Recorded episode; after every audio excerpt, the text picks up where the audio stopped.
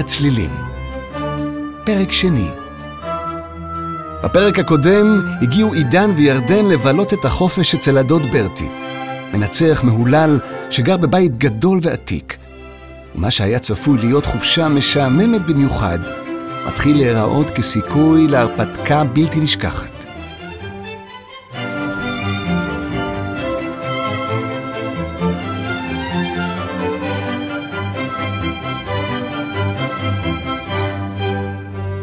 ירדני ישבה על עדן אחד משני החלונות בחדרה שבביתו של הדוד ברטי, כמעט מוסתרת בווילונות הדקיקים והוורודים.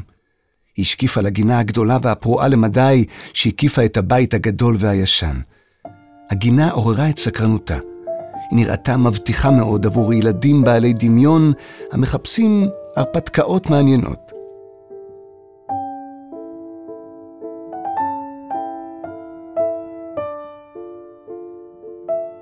חייבת לבוא לראות את החדר שלי! התפרץ עידן לחדרה מבעד לדלת המקשרת בין שני החדרים. וואו, החדר שלך נראה כמו חדר של נסיכה! כן, אני מסכימה, זה החדר הכי יפה שראיתי בחיים, אמרה ירדן. איך נראה החדר שלך? דומה אבל בכחול, אמר עידן. יש לי המון צעצועים ישנים בחדר.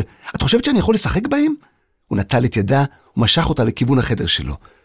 אני לא בטוחה, אמרה ירדן, אחרי שבדקה את הצעצועים. זה נראה כמו אוסף, לא משהו שמשחקים איתו. הם בטח נורא יקרים ושבירים. אבל סמיון לא אמר שאסור, אמר עידן. לא כל דבר צריך להגיד, נזפה ירדן. יש דברים ברורים. לי זה לא נראה ברור, רטן עידן. אז אולי את רוצה ללכת להסתובב קצת בקומה השלישית? אין זמן, אמרה ירדן. עכשיו רבע לשבע, ואנחנו אמורים להגיע בדיוק בזמן לארוחה. אתה זוכר? לא כדאי להרגיז את דוד ברטי על היום הראשון. נראה שדי הרבה דברים מרגיזים את דוד ברטי, אמר עידן. אסור לעשות רעש, אסור לאחר, אסור להיכנס לחדרים הסודיים שלו. זה חדר אחד, תקנה ירדן, והוא לא סודי, יש שם דברים של דוד ברטי. סמיון נשמע קצת מסתורי שהוא דיבר על החדר הזה, אמר עידן, חובב התעלומות. אולי קצת, הודתה ירדן. אז אולי ננסה לחקור את סמיון קצת על החדר הזה, הציע עידן. אני חושבת שאולי זה לא מנומס. את לא חושבת לפעמים שהנימוס שלך קצת פוגע לך בכיף? שאל עידן. לא, אמרה ירדן. כיף לי להיות מנומסת. אוף, טוב, נאנח עידן. אז לפחות נשאל על הצעצועים. השעון מצלצל, אמרה ירדן. בוא נרד.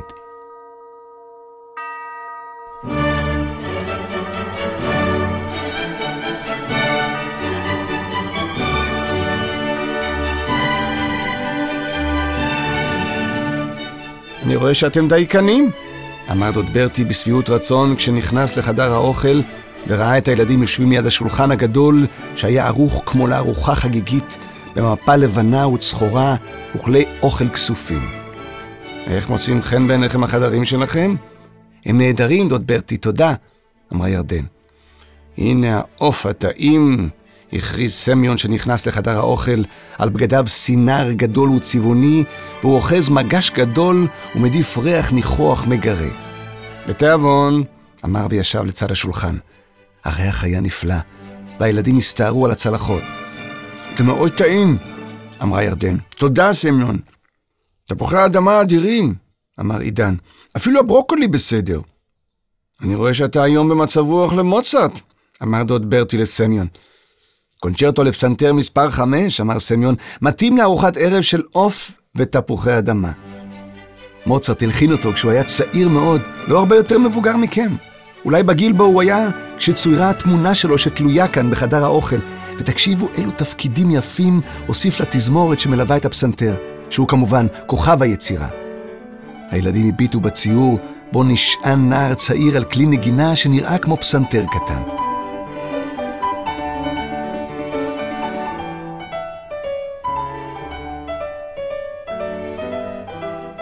איזה גאון, הוסיפה דוד ברטי. את הסימפוניה הראשונה הוא חיבר בגיל שש, וזה מאוד מרשים.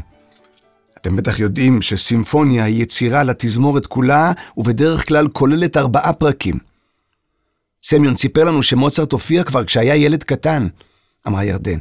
זה נכון, אמר דוד ברטי. הוא יצא עם אביו ואחותו למסע הופעות ברחבי אירופה. שנמשך הרבה מאוד שנים, כולם התפעלו מהילד המוכשר, הוא הופיע בפני מלכים ואצילים. זה המון זמן לנסוע ולא להיות בבית, קטע אותו עידן. לא להיפגש עם אמא, לא לשחק עם חברים? ככה זה, אמר דוד ברטי. כדי להיות מלחין ענק כמו מוצרט לא מספיק להיות גאון, צריך משמעת עצמית וכוח רצון. אתם יודעים שמוצרט הלחין 626 יצירות מסוגים שונים?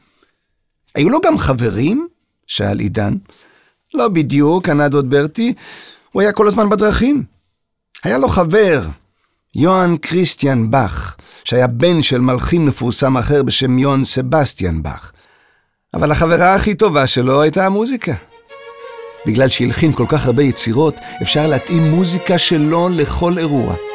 לסמיון יש כישרון גדול להתאמת מוזיקה לאירועים ממש כפי שהוא יודע להתאים את היין הנכון למנה שבישל.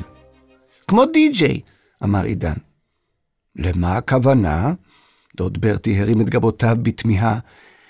די-ג'יי יודע להתאים מוזיקה לאווירה במסיבה, הסבירה ירדן. הוא יודע מתי לשים מוזיקה לריקודים ומתי לשים מוזיקה אה, שקטה כשאנשים רוצים לאכול ולדבר. מעניין, אמר הדוד ברטי.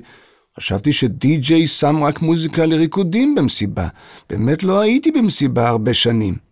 אפילו לא בפארטי טורה? העז עידן. פארטי טורה? דוד ברטי הופתע לרגע, ואז לתדהמתם התמלאו פניו קמטים והוא פרץ בצחוק רם. שמעת, סמיון? פרטיטורה! מצוין! שם דווקא הייתי הרבה. דוד ברטי, החליט עידן לנצל את מצב רוחו הנוח של הדוד. רצינו לשאול, בחדר שלי יש כל מיני צעצועים ישנים על המדף, חיילים ורקדניות. אלה צעצועים שהיו שלי ושל אחותי, אמר הדוד ברטי. אתם יכולים לשחק בהם, אבל בזהירות, הם ישנים מאוד. ואולי נוכל גם לראות את אוסף התווים שלך? העז עידן, כשהוא מתעלם ממבט מזהיר ששלחה בו ירדן. ברצון רב, אמר הדוד ברטי בהפתעה. אני שמח שאתם מתעניינים. נוכל לבקר מחר, בחדר העבודה שלי. חשבתי שהם בחדר הנעול, אמר עידן. היי! הוא שפשף את הרגל במקום בו ספג בעיטה מתחת לשולחן מירדן. אני חושב שהם מתכוונים לנדירים, אמר סמיון בהדגשה, אלה שאתה שומר בחדר הנעול. אה... דוד ברטי הרצין שוב, ועידן בעט בירדן מתחת לשולחן. ובכן, התווים האלה הם באמת מאוד נדירים, לשם אסור להיכנס בשום אופן. נראה היה שמצב רוחו הטוב של הדוד ברטי נעלם, והילדים שמחו כשסמיון החל לפנות את הצלחות, והזדרזו לעזור לו לשאת אותן למטבח.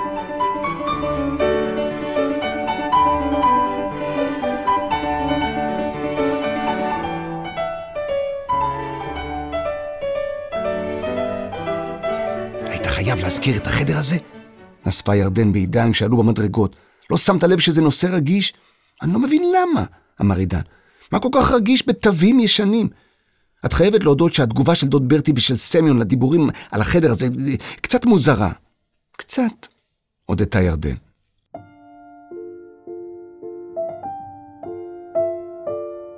ירדן שכבה במיטה וקראה ספר.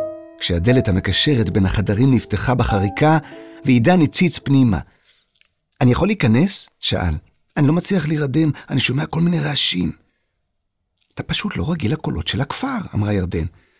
אצלנו תמיד שומעים רעש של מכוניות ואנשים מהרחוב, ופה הכל כל כך שקט שאתה שומע קולות של טבע. דווקא היה נדמה לי ששמעתי מוזיקה מוזרה, אמר עידן ונכנס למיטה לצד ירדן, שפינתה לו קצת מקום. השניים שכבו בשקט מספר דקות. אני לא שומעת כלום, אמרה ירדן. מה עם החריקות האלה? שאל עידן בחשדנות. את זה אני שומעת, הודתה ירדן. יש פה רוחות רפאים, אמר עידן בשכנוע. תאמיני לי. שניהם קפצו כשדלת חדרה של ירדן נפתחה באיטיות. זה רק אני, אמר סמיון. רציתי לראות אם אתם כבר ישנים. אני רואה שהחלטתם לישון יחד. הבית עושה רעשים שקצת הפחידו אותי ולא רציתי להיות לבד, הודה עידן. זה בית ישן, אמר סמיון. הרצפות תמיד חורקות קצת, גם בלי שיפסעו עליהן. אין מה לפחד. היה נדמה לי ששמעתי גם מוזיקה, אמר עידן. לא דמיינת, חייך סמיון? יש לי כאן משהו בשבילכם, מאדון ברטי. סמיון נכנס לחדר, ובידו תיבה קטנה ומקושטת פרחים. הוא חשב שזה ימצא חן ביניכם. סמיון הניח את התיבה הקטנה על השולחן ליד המיטה. זאת תיבת נגינה, אמר. כאן מותחים את הקפיץ, פותחים את התיבה, והנה.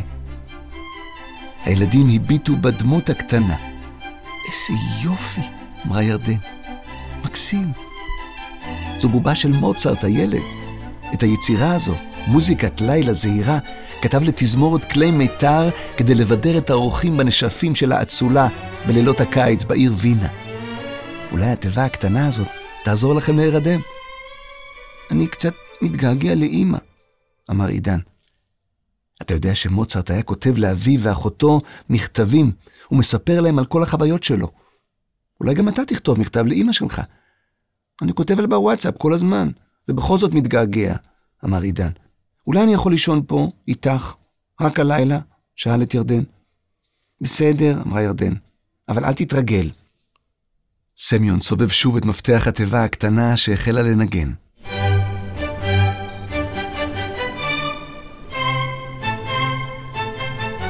לילה טוב ילדים, ניפגש מחר בארוחת הבוקר.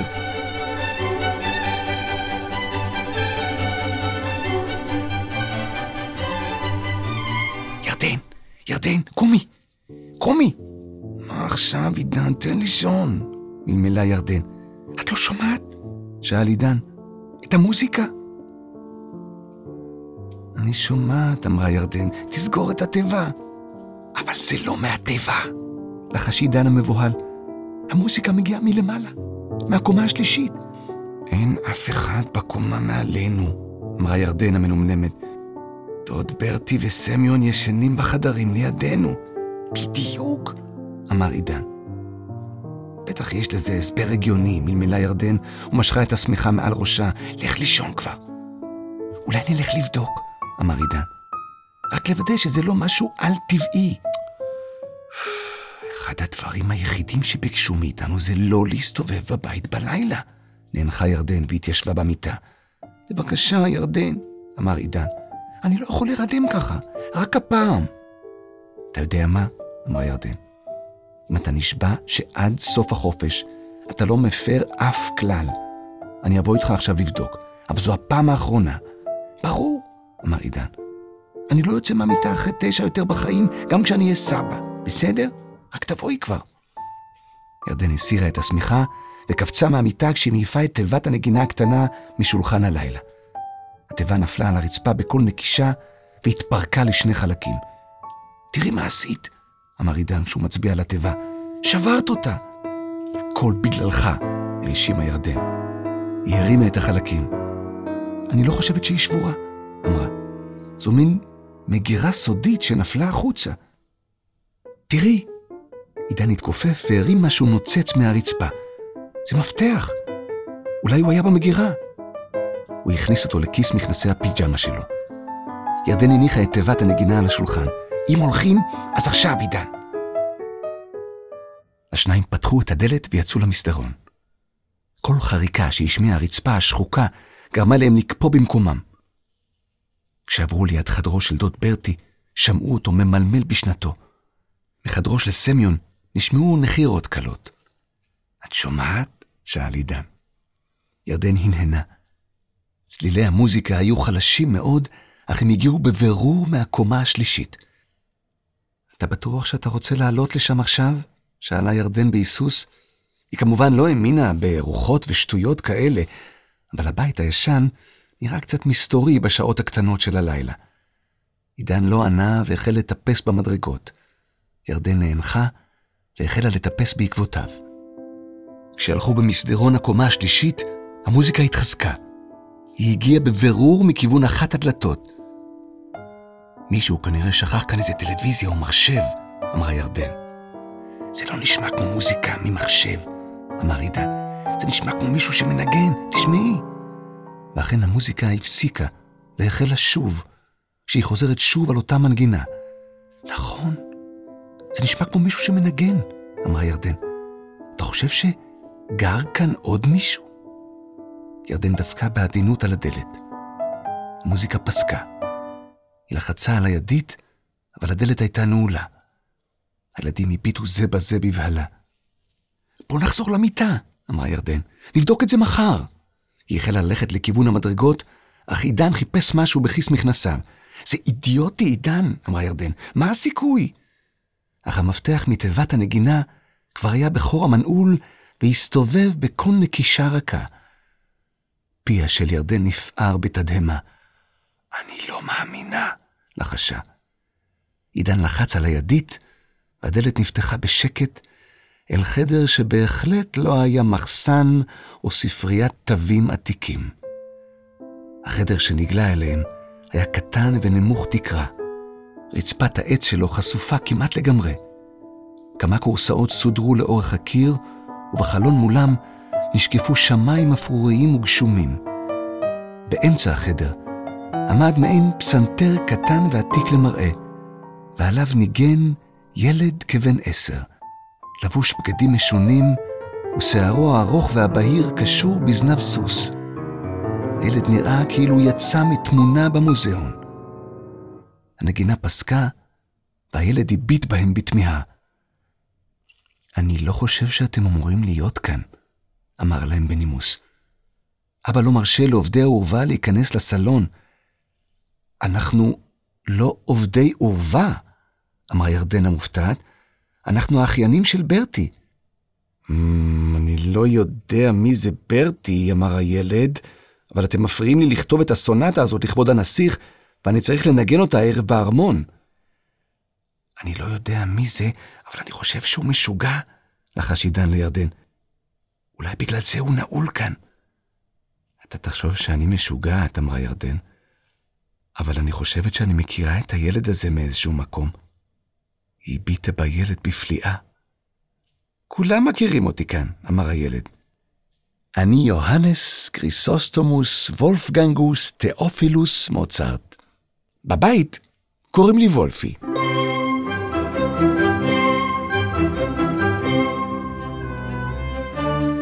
האם אתם יודעים כמה אופרות כתב מוצרט ובאיזה גיל כתב את האופרה הראשונה?